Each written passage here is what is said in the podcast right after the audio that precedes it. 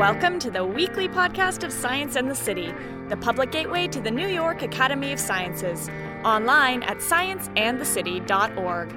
Today is Friday, February 5th, 2010. I'm Alana Rangi.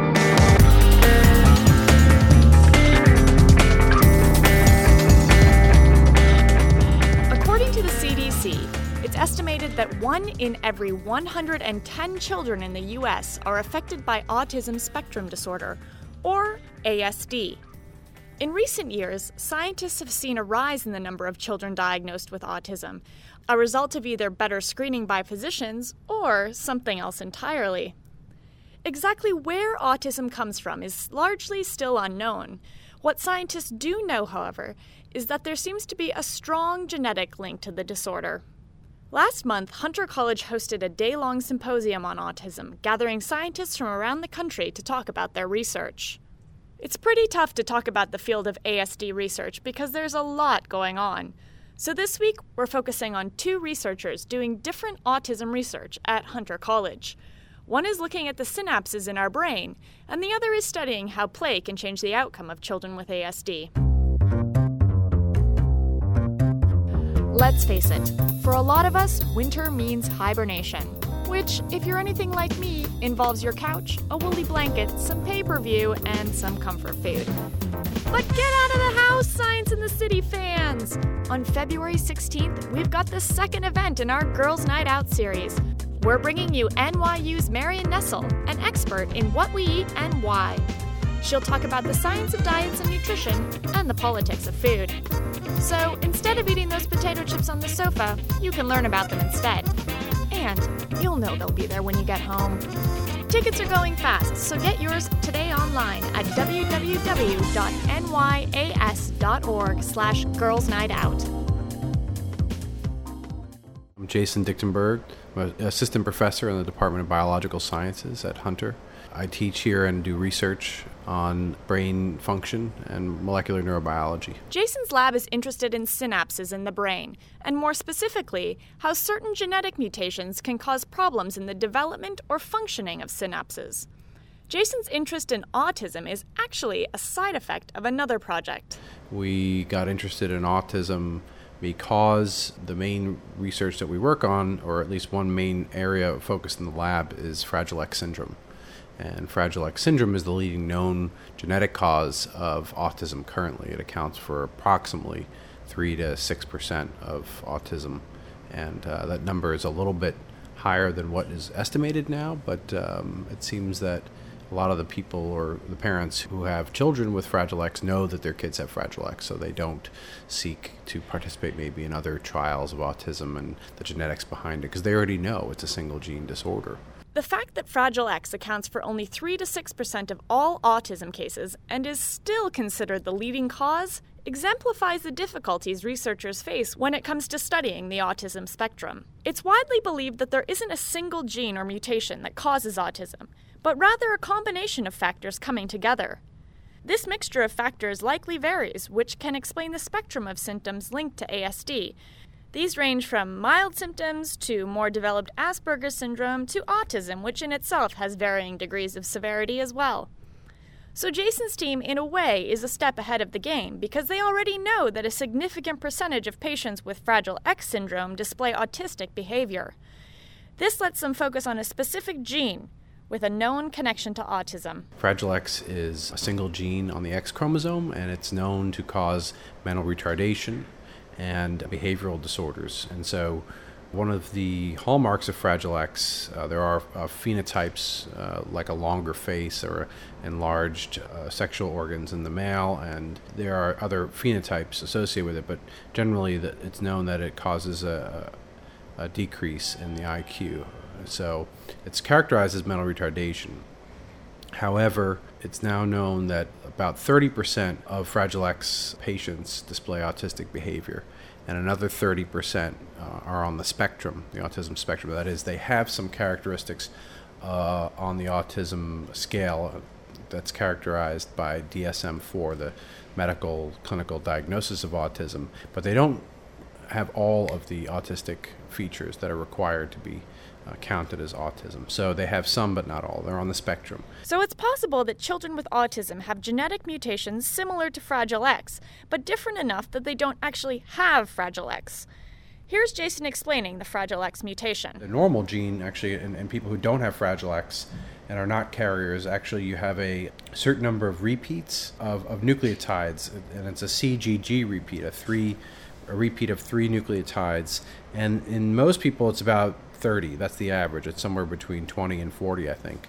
That's a normal form uh, of the gene. And at some point, and it's not clear why, there's an expansion. And people who already are pre-mutation carriers have an expanded above 40. They have actually probably above 80, somewhere between 80 and 150 repeats. Now, at a 60 to 80 seems to be a critical level to, to to determine that, that they're sort of pre-mutation carriers and that that would expand further with further generation. So, Fragile X in two normal parents who happen to carry the premutation of the gene, meaning that they have a few extra CGG repeats, will pass these mutations on to their children. These inherited repeats can spontaneously multiply and cause enough CGG repeats for Fragile X to occur in the child.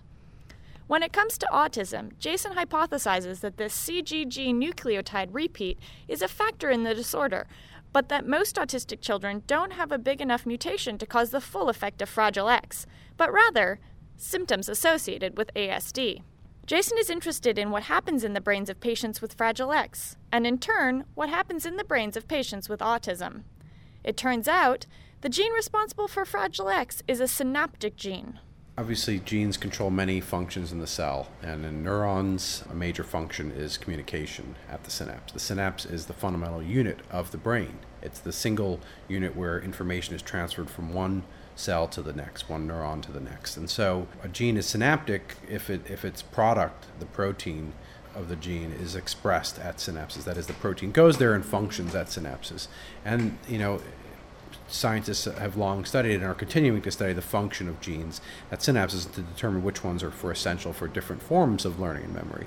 The idea that synaptic genes are involved in autism is not so far away from what we expect because obviously the synapse and synaptic genes play a big role in behavior. All genes code for proteins, and the Fragile X gene plays a special role when it comes to synapses. We've been looking at Fragile X for some time. We discovered a couple years ago that the Fragile X protein, this RNA binding protein, not only was it at the synapse, but it was also responsible for ferrying or shuttling RNAs to the synapse. Now, that may sound like a wild idea. Why is there RNA at the synapse? Because usually we think of the central dogma DNA to RNA to protein, and a protein could function at the synapse. But it turns out that, as I said again, many years ago, physiologists realized that protein synthesis was important at the synapse. And that means that RNAs are expressed individually at synapses. And the idea, the model is that the synapse, being an input from one cell onto the receiving cell, is an autonomous body. That is, there are hundreds or thousands of synapses on one cell all these different connections come from potentially different neurons. So, in order for a neuron to integrate its, synaptic input or threshold or ability to be activated, it has to independently gauge or independently control the synaptic input. These synapses are either strengthened or weakened based on their inputs, and so there is a complex cascade or, or integration of these synapses based on, on their activity and the history of their activity. But what's important in learning memory is that these synapses either strengthen or weaken independently. And basically, in the brains of patients with Fragile X, these synapses aren't functioning like they should be. Synapses and neurons are plastic parts of our brains. Synapses are constantly growing and retreating. The ones that retreat and disappear are the ones we no longer need, or they're the weaker synapses. The ones that grow and stay are the stronger connections and play a bigger role in helping us think, act, remember, or process information.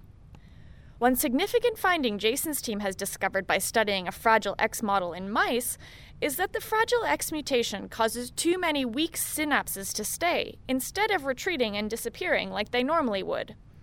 Jason compares it to an unpruned grapevine. There end up being way too many grapes, and none of them taste very good or are very useful. When it comes to autism, Jason hopes that scientists who study the behavioral effects of autism can help identify which specific regions of the brain are most affected by the disorder. Then, he hopes that they can look for similar synapse patterns in autism specific regions.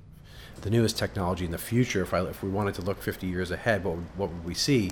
We'd see in humans, maybe we can image at this level that I'm imaging uh, the synapses on, which is you know nanometer level in the brains of, of patients using a new imaging technology for awake patients that has no you know invasive side effects, so they can image it and really see that the behavioral interventions and maybe the right behavioral interventions, some ones that they test, could be the key ones for us re- rewiring the circuits. A few floors down from Jason's office, and almost directly beneath his lab, is the lab of Michael Siller.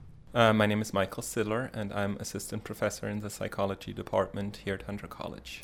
I research uh, children with autism. I'm interested in how they change over time, and especially what parents can do to help them acquire social skills and language and to enhance their development.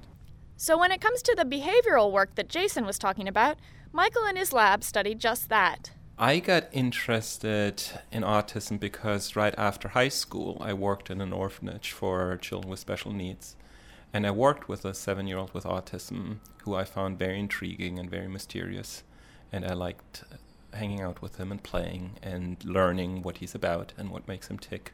That was in the early 90s, which was a very different time, in part because it's Europe, in part because it was a while ago. But this boy, he actually was physically, so he was six at the time I met him, but he had spent prior to that a year in a psychiatric clinic as a three year old. And the parents were recommended to put him in an institution.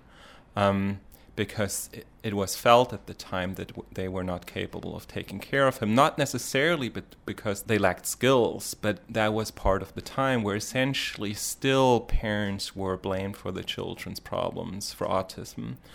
And in many cases, the decision was made to put them in institutions, which is very different from how we think about it today. Today, parents are left largely to fend for themselves and encouraged to face the challenges of raising an autistic child head on.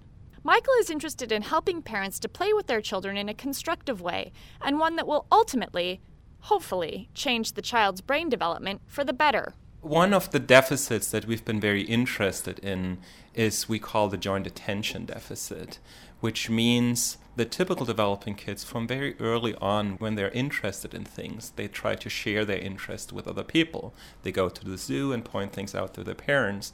And at the same time also when their parent shows them things they're curious about it and want to look what the parent is showing them.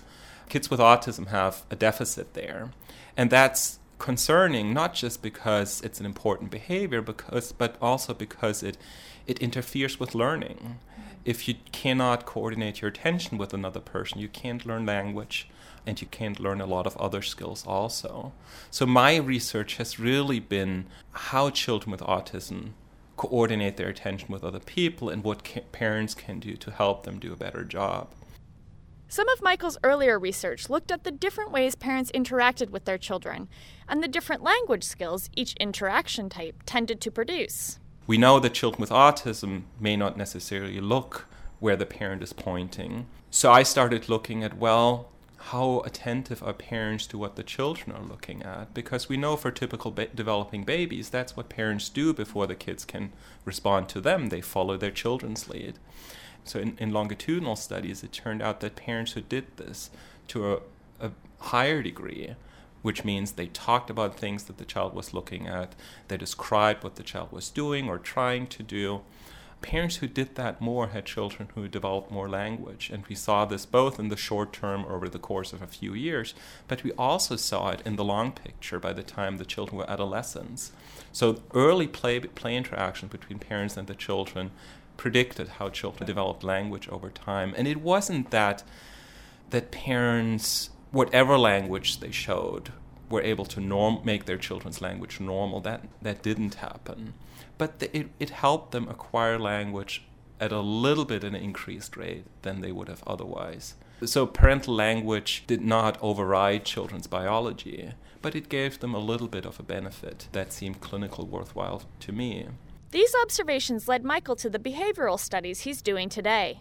This difference between, on the one hand, describing how parents play with their children, and then sort of translating that into recommendations for how they should play that in my sort of for me personally was a big step. Because once you sort of start helping parents be more effective at playing with their children you become very aware of all the different factors that play into it. And it has to do with the parent's temperament and, and how he sees his child and what else is going on in the family.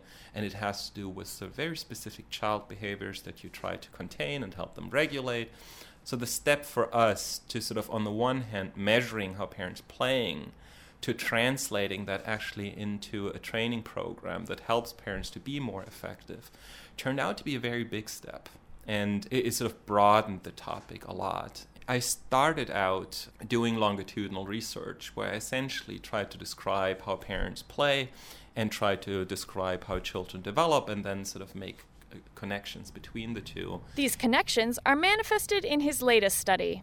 In my more recent work, I developed a parent education program where I work with parents and their children weekly for 12 weeks. And we come into the home and we bring toys and we try to help parents to structure these play interactions in ways that promote the child's development of social skills and of language. So, what we do is a little bit eclectic. You know, we always come into the home with our toys, which we find important because we help the parents develop a, a routine that circles around play to help them practice skills and to help the children become familiar with the situation we talk to the parents about their child's strengths and difficulties. We talk to the parents about goals that they have to, for the children. And then we gradually take the parents through a sequence of steps where we help them first monitor their children's attention so that they're aware of where the child is looking. Then we help them to join their child to help them figure out who picks the toys. What do I do if my child is playing repetitively? What do I do if he's playing not at all? And then gradually, once they have coordinated attention, we talk to them well, what do you actually do with the toys? How do you make sure that we're both playing with the toys in similar ways? How do we talk to the children while we're playing? And then finally, we talk to parents about how to create moments where it's not just the parent responding to the child, but all of the child responding to the parent. So setting things up so the child can imitate us, can use gestures, can join us, can copy our ideas, and so forth. So it's it's a curriculum that we've developed help parents think about all these things that come so natural to us when we play with typical developing babies. We do this by videotaping the parents play with the children and videotaping us playing with the children, and then we review these videotapes with the parents to figure out what's working, what's not working, how is the child responding. We do also some coaching where the, we t- help the parents and make comments and suggestions while the parent is playing or we sit down with the parents and show them specific strategies and model things for them. Michael hopes that with the right play based intervention, children with autism can learn to develop better social and language skills. The key, however, he says, is early intervention. The processes by which children learn changes over development. So there are these two different developmental processes where during the early years it all has to do with pruning. There are too many nerve connections in the brain and the number of connections is gradually reduced. That's how learning happens during the first years. Later on it happens differently with actually uh, different kinds new connections being made. So but we sort of assume that this early learning experience that's sort of mediated through elimination of unused connections has to happen early on. So that means that the wiring needs to happen early on, and we're sort of worried that if we don't intervene early, we may not be able to implement sort of big changes. And I think the other thing that it means for me is that there's an argument to be made that it, in order to get the brain wired right, we need to help children acquire skills in a similar way than typical developing kids do.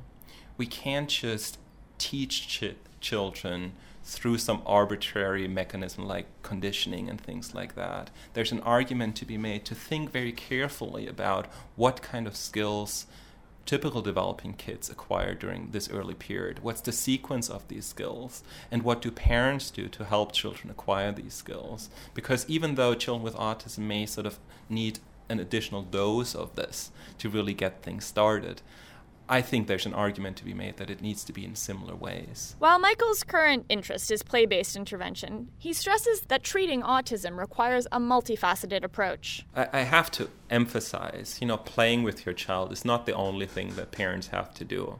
It's one piece in some in in parenting. It's a piece that's potentially important, but it's not the only thing. So we see our intervention as a small piece in a compre- comprehensive intervention program for children. For more information on Michael or Jason's research, or the Autism Symposium held at Hunter last month, log on to autismsymposium.hunter.cuny.edu. Thanks for listening this week. Check out this season's S&C Girls Night Out series. Get your tickets online at www.nyas.org slash Girls Night Out. Science in the City is a nonprofit program of the New York Academy of Sciences. We need your continued support to keep bringing you this weekly podcast series, as well as the rest of the Science in the City program, like our events and our website. For more information on Academy membership and to support the Science in the City program today, log on to scienceandthecity.org slash donate. As always, if you have any feedback for us here at Science in the City, send us an email at scienceandthecity at nyas.org or you can leave us a voicemail at 212 298 8654. See you next week.